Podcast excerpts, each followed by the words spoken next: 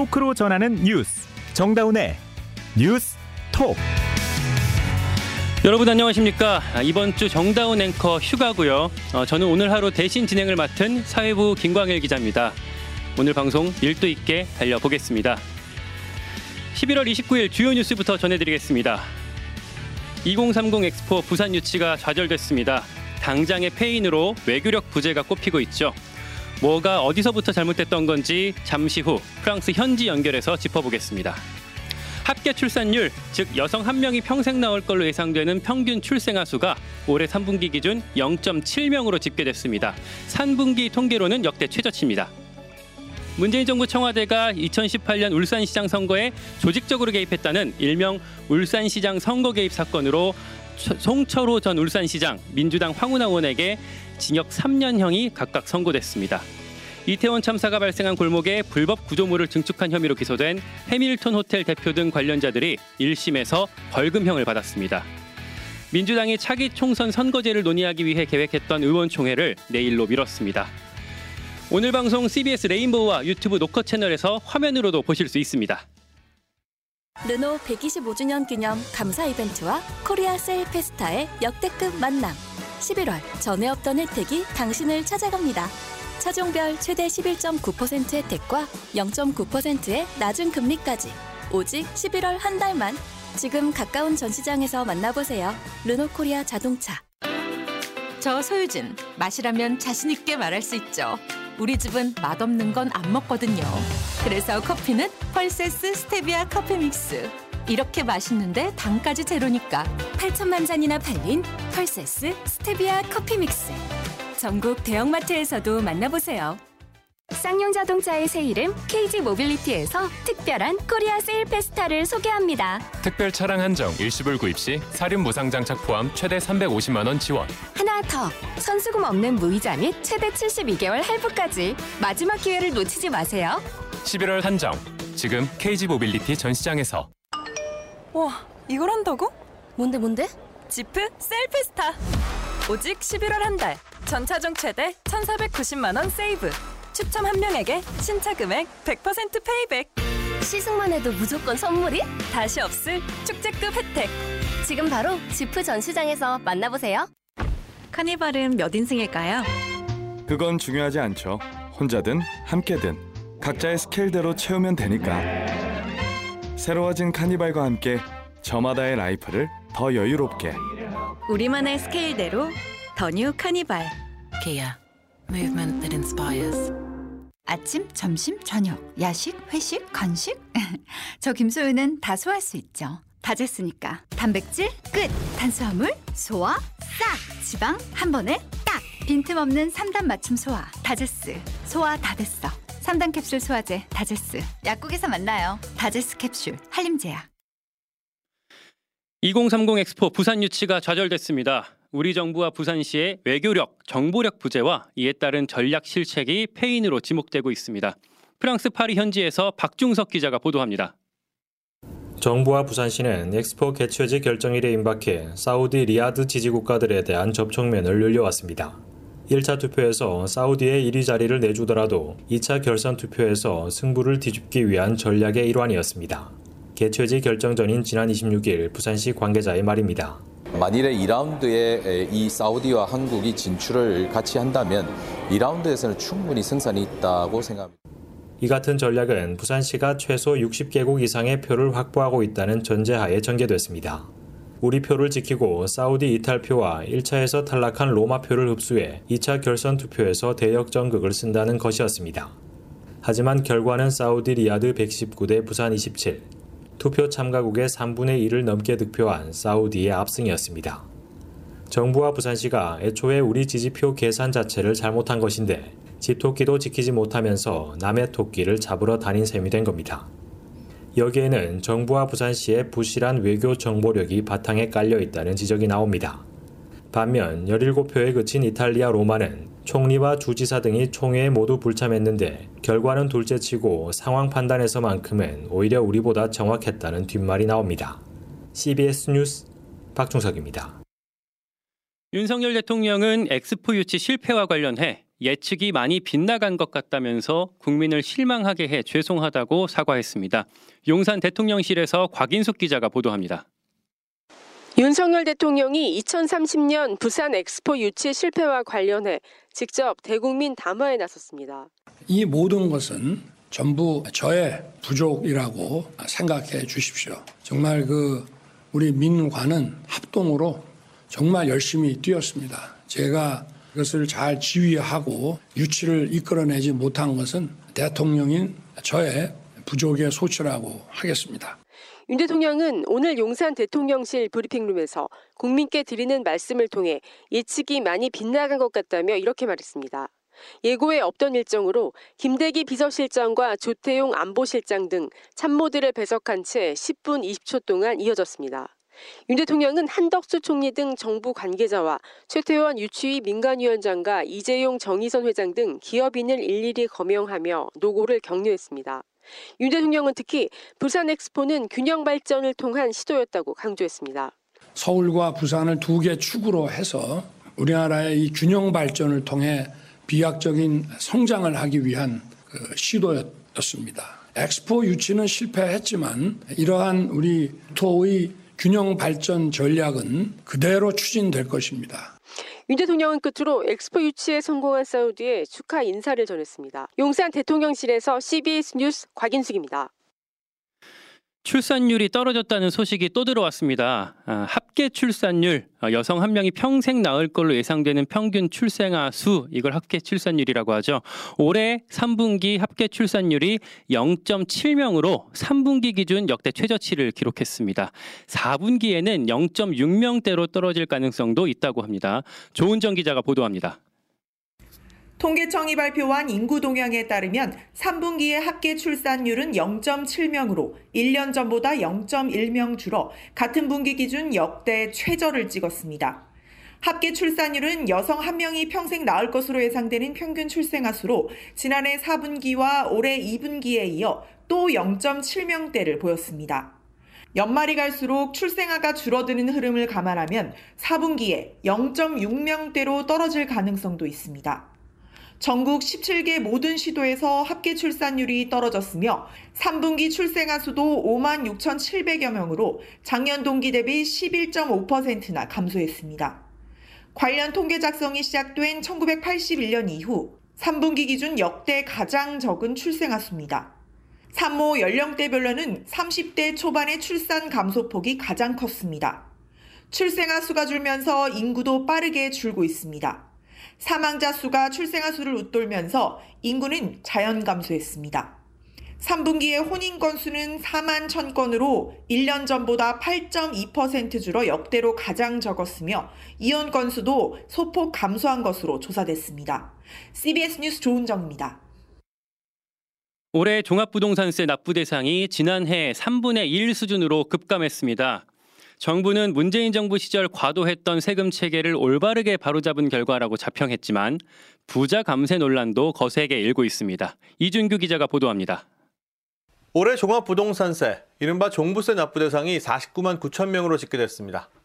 고지세액은 4조 7천억 원인데 지난해와 비교하면 인원과 액수가 각각 62.1%, 29.9%가 줄어든 수치입니다.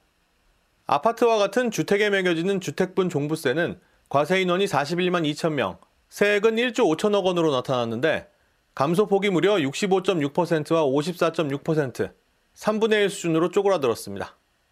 1세대 1주택자의 경우 과세 인원은 52.8%, 세액은 64.7%가 줄어들었는데 다주택자의 경우 과세 인원과 세액 감소폭이 각각 73.2%와 84%를 기록하며 1주택자의 감소세를 넘어섰습니다. 지역별로는 공시가격 하락폭이 큰 지역들의 감소세가 두드러졌습니다. 종부세 과세인원 감소폭은 세종이 82.6%로 가장 컸고 인천 78.6%, 대전 75.4%, 울산 74.8% 등의 순이었습니다. 정부는 이 같은 과세인원과 세액의 감소가 부동산 세제 정상화의 결과물이라고 평가했습니다.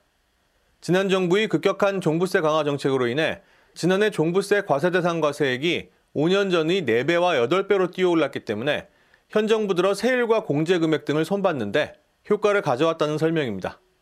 하지만 종부세의 도입 취지가 부자 세금임에도 1주택자보다 다주택자의 감소폭이 더 크고 올해는 세수 결손 규모가 58조 원에 달할 것으로 예상되는 상황임에도 보유세를 큰 폭으로 줄였다는 점에서 논란이 불가피할 전망입니다. CBS 뉴스 이준규입니다. 문재인 정부 청와대의 울산시장 선거 개입 의혹 사건으로 기소된 송철호 전 울산시장과 황운하 민주당 의원에게 각각 징역 3년이 선고됐습니다. 보도에 박희영 기자입니다. 문재인 대통령의 친구 송철호 전 시장을 당선시키기 위해 청와대와 경찰이 나섰다는 이른바 울산시장 선거 개입 의혹 사건. 지난 2020년 1월 기소 이후 3년 10개월 만인 오늘 법원은 공직선거법 위반 등의 혐의를 모두 유죄로 판단했습니다. 재판부는 울산경찰청장을 지낸 황운하 민주당 의원과 송전 시장에게 징역 3년을 선고했습니다. 재판부는 청와대도 선거에 개입한 사실을 인정하고 백원우 전 비서관에게도 징역 2년을 선고했습니다. 다만 증거인멸과 도주의 우려가 없다는 이유로 법정 구속은 하지 않았습니다. 재판부는 경찰과 대통령 비서실의 공적 기능을 정치적 이익을 위해 사적으로 이용한 행위라며 엄중한 처벌로 다신 이런 일이 일어나지 않도록 해야 할 공익상의 필요가 매우 크다고 밝혔습니다. 재판부는 혐의를 부인하고 있는 피고인들을 향해 범행을 뉘우치지 않고 있어 죄책이 매우 무겁다고 질타하기도 했습니다. 유죄를 선고받은 피고인들은 납득할 수 없는 판결이라며 반발했습니다. 어, 법원이 오판을 한 것으로 보입니다. 법원이 검찰의 일방적인 주장만을 수용을 해서 2018년 당시 울산시장 재선에 도전했고 이번 사건의 피해자 격인 김기현 현 국민의힘 대표는 배후 몸통을 찾아내 발본 세권해야 한다고 주장했습니다. CBS 뉴스 박희원입니다. 이태원 참사의 책임을 묻는 첫 번째 법원 판결이 나왔습니다. 아, 참사가 발생했던 좁은 골목에 불법 건축물을 세운 혐의로 재판에 넘겨진 해밀턴 호텔 대표에게 벌금형이 내려졌습니다. 김정록 기자가 보도합니다. 서울 서부지법은 오늘 건축법과 도로법 등을 위반한 혐의로 기소된 해밀턴 호텔 대표 이모 씨와 법인에 각각 벌금 800만 원씩 선고했습니다. 같은 혐의로 기소된 라운지바 프로스트 대표 박모 씨와 호텔 별관 라운지바 임차인 안모 씨에게도 각각 100만 원과 500만 원 벌금형이 내려졌습니다.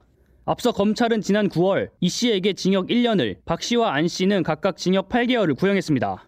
검찰은 이 씨가 관할 구청에 신고하지 않고 철제 패널 재질 가벽을 세워 도로를 침범해 통행에 지장을 줬다고 판단했습니다. 이 때문에 참사 당시 피해가 커졌다는 겁니다. 반면 이 씨 측은 일부 불법 증축물을 설치했다고 인정하면서도 철제 가벽이 건축법상 담장에 해당하지 않아 건축법 위반죄는 성립하지 않는다고 반박해왔습니다. 재판부는 호텔 본관 뒤편 테라스 형태의 건축물을 불법 증축한 혐의는 유죄로 보면서도 참사가 발생한 골목에 가벽을 설치한 혐의는 고의성이 보이지 않는다며 무죄로 판단했습니다. 재판부는 담장이 건축선의 수직면을 넘어 축조된다는 사정을 이 씨가 몰랐을 가능성이 있어 보인다고 판시했습니다. 이태원 참사와 관련한 재판에서 1심 선고가 나온 것은 이번이 처음입니다. 이임재 전 용산서장, 박희영 용산구청장 등 주요 재판들은 여전히 지지부진한 상태입니다. CBS 뉴스 김종록입니다.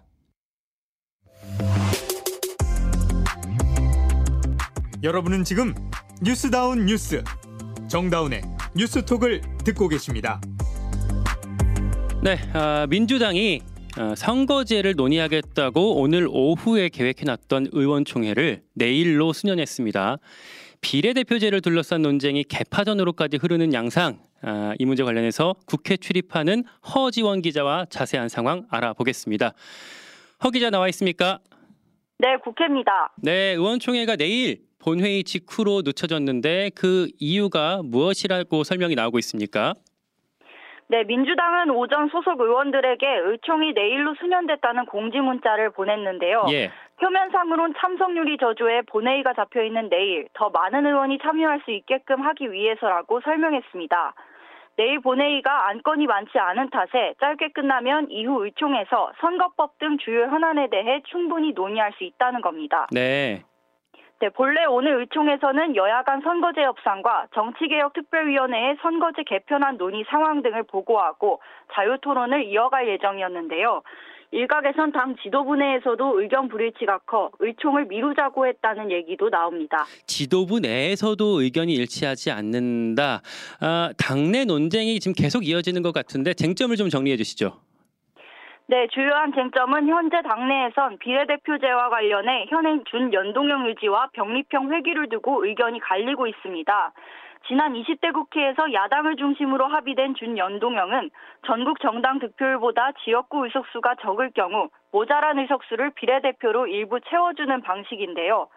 지난 총선 땐 거대 양당이 위성 정당을 만들면서 소수 정당의 국회 진입 장벽을 낮춘다는 제도의 의미가 퇴색된 바 있습니다. 이 때문에 그간 민주당에선 준연동형을 유지하되 위성정당 창당을 금지해야 한다는 목소리가 커지고 있었는데요. 최근엔 그랬을 경우 지역구 의석수가 30석 이상 줄어들 수 있다며 차라리 병립형으로 돌아가는 게 낫다는 현실론도 대두되고 있습니다. 결국 원칙을 지키냐 실리를 따지냐를 두고 의견이 대립하는 모양새입니다. 그러니까 사실 민주당이 대선 때만 해도 비례대표제를 좀 강화하겠다 이런 약속을 했었는데 그래놓고 병립형으로 다시 돌리게 되면 사실 명분이 떨어지잖아요. 네. 근데 뭐 그대로 가 가는데 위성 정당을 안 만드는 이런 방식으로 되면 어, 원내 일정당을 국민님한테 빼앗길 수 있다. 뭐 이런 현실론이 지금 대두되는 거죠. 네, 그렇습니다. 근데 이렇게 선거제에 둘러싼 논의가 개파전으로까지 이어진다. 이건 무슨 말씀이시죠? 네, 이재명 대표를 비롯한 지도부에선 선거 승리를 위해 병립형 회기를 해야 한다는 의중을 조금씩 내비치고 있는데요. 예. 비이재명계는 이를 퇴보로 규정하면서 크게 반발하고 있습니다. 특히 이낙연 전 대표도 어제 포럼에서 비판 발언을 해 향후 이 선거제 합의 내용이 정쟁화될 우려도 나옵니다. 직접 들어보시죠. 그러기 위해 당장 할 일은 위성정당 포기를 전제로 준연동형 비례대표제를 유지하는 것입니다. 양대 정당이 의석 독과점을 위해 합의했던 것으로 알려진 병립형은 정치 양극화의 폐해를 극심하게 만들 것입니다. 반면 이재명 대표와 친 이재명계는 어제와 오늘 병립형 회기 가능성을 시사하는 발언을 연이어 내고 있습니다. 결국 여론을 보고 이기는 선거제를 선택해야 한다면서 국민의힘이 위성정당을 만들 수 있는 상황에 가만히 있을 수 없다는 겁니다. 이 대표 발언 들어보시죠. 선거라고 하는 거는 뭐 여러분도 너무 잘 아시지만 승부 아닙니까? 이상적인 주장 멋있게 치면 무슨 소용이 있겠어요? 긴 역사의 관점으로 보면 저는 다른 방향의 얘기도 가능하긴 한데 지금 우리가 처한 상황이 너무 어묵하다. 멋지게 지면 무슨 소용이 있겠어요. 사실 이 정도면 어, 떤 명분보다는 병립형, 병립형으로 돌아가겠다라는 취지를 충분히 시사한 발언으로도 보이는데 네. 어, 어떤가요? 이제 이런 류로 그 병립형으로 돌아가는 걸로 국민의힘이랑 좀 협상할 가능성이 이제 높아 보이는 건가요? 네, 일단 국민의힘은 현재 병립형 회기를 주장하면서 현행 준 연동형이 유지될 경우 위성정당을 만들 수밖에 없다는 입장인데요. 예. 이에 민주당은 권역별 비례제를 도입하는 방안을 타협안으로 만지작거리고 있습니다. 권역별 비례제는 지역주의를 완화하는 효과가 기대돼 한편으로는 연동형이 아니더, 아니더라도 진보한 선거제라는 주장입니다. 권역별 비례제가 아, 연동형 비례제 포기하고 병립형으로 되돌아가는데 거기에 권역별을 아, 넣어서 어, 뭔가 그 새로운 방식을 꾸리겠다라는 거군요. 네, 그렇습니다. 국민의힘이 이걸 좀 받아들일 수 있는 상황인가요? 네, 국민의힘은 준연동형 비례제에 대한 반대 입장이 우선 명확하기 때문에 협상을 위해서라면 권역별 비, 병립형 비례제를 할 수 있다. 그거를 또 요구하고 있습니다. 이 때문에 민주당 내에선 합의가 불발돼 현행 준연동형으로 확정되는 것을 막기 위해서라도 타협안을 받아들여야 한다는 주장이 나오는 겁니다. 말씀하신 대로 만약에 이 협의가 이루어진다면 현행 병, 그 연동형이 아니라 아, 이전 20대 국회 총선까지에 했었던 병립형으로 되돌아가되 전국을 한 뭐 세네 곳으로 분할로 쪼개서 권역별로 어, 비례대표 선거를 치르는 방식으로 갈 가능성도 있다라는 말씀이시군요. 네, 맞습니다. 어, 네. 이런 내용까지 내일 의원총회에서 같이 다뤄진다고요? 네, 민주당은 내일 오후 2시 본회의 전 의총을 개의하고 본회의가 끝나는 대로 다시 속개해 선거제 등 현안에 대해 논의할 예정입니다. 의원들의 의견을 청취한 당과 원내 지도부가 어떤 방식으로 결론 내릴지 주목되는 상황입니다. 결론은 언제쯤 나올까요? 이미 여야는 총선 1년 전 선거제를 합의해야 한다는 법정 시한을 한참 넘긴 상황인데요. 그렇죠. 예비 후보자 등록이 시작되는 다음 달 12일까지도 결론이 나지 않을 것이란 전망이 우세합니다. 그러나 민주당 내에선 중진들을 중심으로 연동형이나 병립형 어느 것을 선택하든 비판 여론 부담은 있기 때문에 빨리 결론을 내고 총선 준비를 해야 한다는 의견이 많아서 지켜봐야 할 것 같습니다. 지금까지 국회에서 전해드렸습니다. 네. 이 시각 보도국입니다. 더불어민주당이 내일 본회의에서 이동관 방송통신위원장과 손준성 이정섭 검사 탄핵소추안 처리를 공언한 가운데 국민의힘은 탄핵안 처리 본회의 소집에는 절대 응할 수 없다고 맞서면서 강경 대치를 이어가고 있습니다. 홍익표 민주당 원내대표는 내일 본회의가 차질 없이 진행돼야 한다고 강조했고 윤재옥 국민의힘 원내대표는 소속 의원에게 모레까지 비상대기령을 내렸습니다. 해병대 최상병 순직 사건을 수사했던 박정훈 전 수사단장이 군사경찰 병과장 보직에서도 해임됐습니다. 해병대가 오늘 박 전 단장 측에 보직 해임 처분서를 서면으로 통보한 가운데 박 전 단장의 변호인 김정민 변호사는 인사소청을 할 것이라고 밝혔습니다. 박 전 단장은 집단항명 수괴에서 항명과 상관 명예훼손으로 혐의가 박힌 채 기소돼 다음 달 7일 첫 재판을 앞두고 있습니다. 임금 상승보다 가파른 물가 상승 탓에 올 들어 3분기까지의 근로자 월 평균 실질 임금이 지난해 같은 기간보다 1.2% 낮은 수준을 기록했습니다.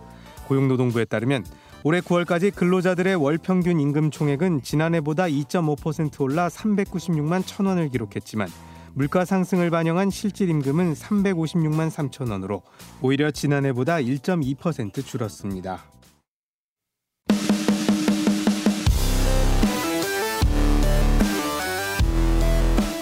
온라인 핫 이슈를 짚어봅니다. 어텐션 뉴스. 어텐션 뉴스 김동빈 기자 나와 있습니다. 네 안녕하세요. 바로 들어가죠. 네. 첫 번째 소식 부산 엑스포 홍보 PT 몰매입니다. PT 몰매. 네. 예, 부산이 2030 세계 박람회 개최지 선정 투표에서 사우디아라비아의 리야드에 큰 차이로 패했다는 소식 앞서 전해드렸는데요. 네. 이런 가운데 한국 대표단이 프랑스에서 부산 엑스포 개최를 홍보하기 위해 한 이 최종 프레젠테이션 영상이 온라인상에서 몰매를 맞고 있습니다. 촌스럽다 이런 얘기죠? 네, 너무 촌스럽다. 보기 민망할 정도다 이런 평가가 주를 이루고 있습니다. 특히 이 영상에서 가수 싸이의 강남 스타일 요게 배경 음악으로 쓰인 것에 대해서 혹평이 쏟아지고 2023년에 있습니다. 2023년에 이걸 또 보게 될 줄 몰랐습니다. 네, 이게 네. 지금 기억을 더듬어 보면 2012년 벌써 11년 전 때 유행한 노래거든요. 예. 그러니까 네티즌들은 이게 언제적 강남 스타일이냐, 부산 홍보하는데 웬 강남 스타일이냐 이런 반응을 쏟아내고 있습니다. 아니니까요. 예, 네. 그렇습니다.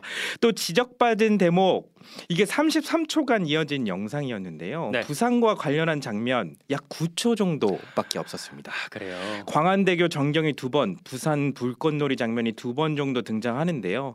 이게 부산 홍보 영상인데도 불구하고 부산이 거의 나오지 않은 네. 겁니다. 영상 거의 대부분은 아이돌 그룹과 배우 등 연예인들로 채워지는데요. 뭐 조수미 씨를 비롯해서 동방신기 출신 가수 김준수, 아이돌 그룹 드림캐쳐, 몬스타엑스 뭐 이런 분들이 나오긴 합니다. 네. 근데 이 때문에 PT의 목적에 맞게 부산이라는 도시의 매력과 특색을 부각시키지도 못했다는 평가도 나오고요.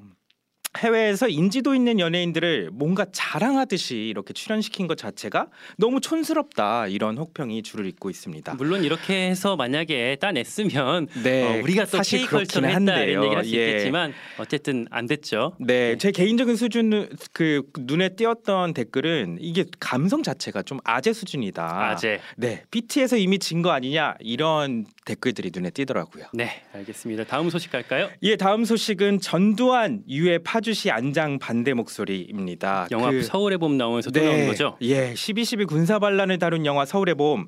요게 흥행을 하면서 전두환 등 신군부가 일으킨 군사 쿠데타가 재조명 받고 있는데요. 이런 가운데 전두환 유해의 경기 파주시 안장 반대 목소리가 주목받고 있습니다. 예. 요게 어떤 배경이냐면 이게 사실 전 씨는 2021년 11월 23일 사망을 했습니다. 근데 내란죄 등으로 실형을 받았기 때문에 국립묘지에는 안장이 될 수 없습니다. 대통령을 그래서 뭐 연희동. 자택에 유골이 뭐 보관돼 있다 이렇게 예, 알려지고 그렇습니다. 있죠. 지금 연희동 자택에 유골이 안치된 상태에 있는데요. 이후 2년이 지난 지금 이번 달 중순쯤에 휴전선과 가까운 파주시 문산읍 장산리에 전두환 전 대통령의 유골을 안장할 것이라는 소식이 나오기 시작했습니다. 예. 이에 오늘 시민단체들이 모여서 공동 기자회견문을 낸 건데요. 기자회견문에서 시민단체들은 유해 안장 장소로 꼽히는 파주 장산리에 대해서 이게 파주 시민들에게 남다른 곳이다. 남북 화해의 상징적인 장소인데 음. 그런 곳에 구테타, 학 광주 학살, 군부 독재, 민중 민중 탄압, 남북 대결의 상징인 전두환이 묻힐 자리는 없다 이렇게 주장을 한 겁니다. 또한 김경일 파주시장에게도 분명한 반대 입장을 밝힐 것을 요구했는데요. 이들 단체들은 이 같은 내용으로 30일 파주시청 앞에서 기자회견을 열 계획이라고 이런 합니다. 목소리 사실 계속 있었는데 영화가 나오면서 다시 한번 뜨는 것 같습니다. 네, 또 주목받고 있는 것 같습니다. 네, 마지막 소식 갈까요? 예, 마지막 소식 한동훈 이정재 1인분 12만 원 갈비값은 누가? 입니다. 아 예, 이거 네. 한동훈 법무부 장관과 이정재 씨의 만남이 또 화제인데 예, 했었잖아요. 네, 이게 화제 예. 방향이 엉뚱한 곳으로 튀었습니다. 이게 예. 계산을 누가 했냐? 김영란법 위반 아니냐 이런 논란인데요. 아. 여기 생갈비가 1인분에 12만 원이라고 합니다. 강남에 있으니까 굉장히 비싸기 예. 때문에 이거 누가 냈느냐에 따라서 뭐 김영란법 위반 아니냐 이런 논란인데요. 근데 사실 직무 관련성이 없다 보니까 적용 대상은 법 적용 대상은 아니다 이런 의견이 나오고 있고요. 예. 무엇보다 이제 식당에 따르면 한 장관이 계산을 했다 이런 소식이 알려졌어요. 그래요? 그래도 예. 취재가 됐나 보군요. 네, 누가 이제 기사 기자들이 물어봤는데 네. 그렇다고 합니다. 알겠습니다. 여기까지 어텐션 뉴스 김동빈 기자였습니다. 네, 감사합니다. 네, 오늘 날씨 알아보겠습니다. 김수진 기상 리포터 나와 계시죠? 네, 11월이 내일 하루 더 남아있기는 하지만 이미 겨울이 시작된 듯합니다. 현재 경기 북동부와 강원 내륙 산지, 경북 북동 산지를 중심으로 한파 특보가, 강원 중북부 산지와 평창에는 대설 특보가 내려진 가운데 곳곳에서 추위 속에 눈이 날리는 곳이 있는데요. 앞으로 이 눈은 오늘 밤까지 좀 더 이어지는 곳이 있겠고 추위는 점점 더 심해져서 내일은 이번 한파가 최고 절정에 달하겠습니다. 내일 아침 기온 철원 영하 11도, 서울 영하 8도, 대구 영하 3도로 출발해서 한낮 기온 서울 0도, 춘천, 청주, 전주 2도로 한겨울 같은 강추위가 계속되겠습니다. 날씨였습니다.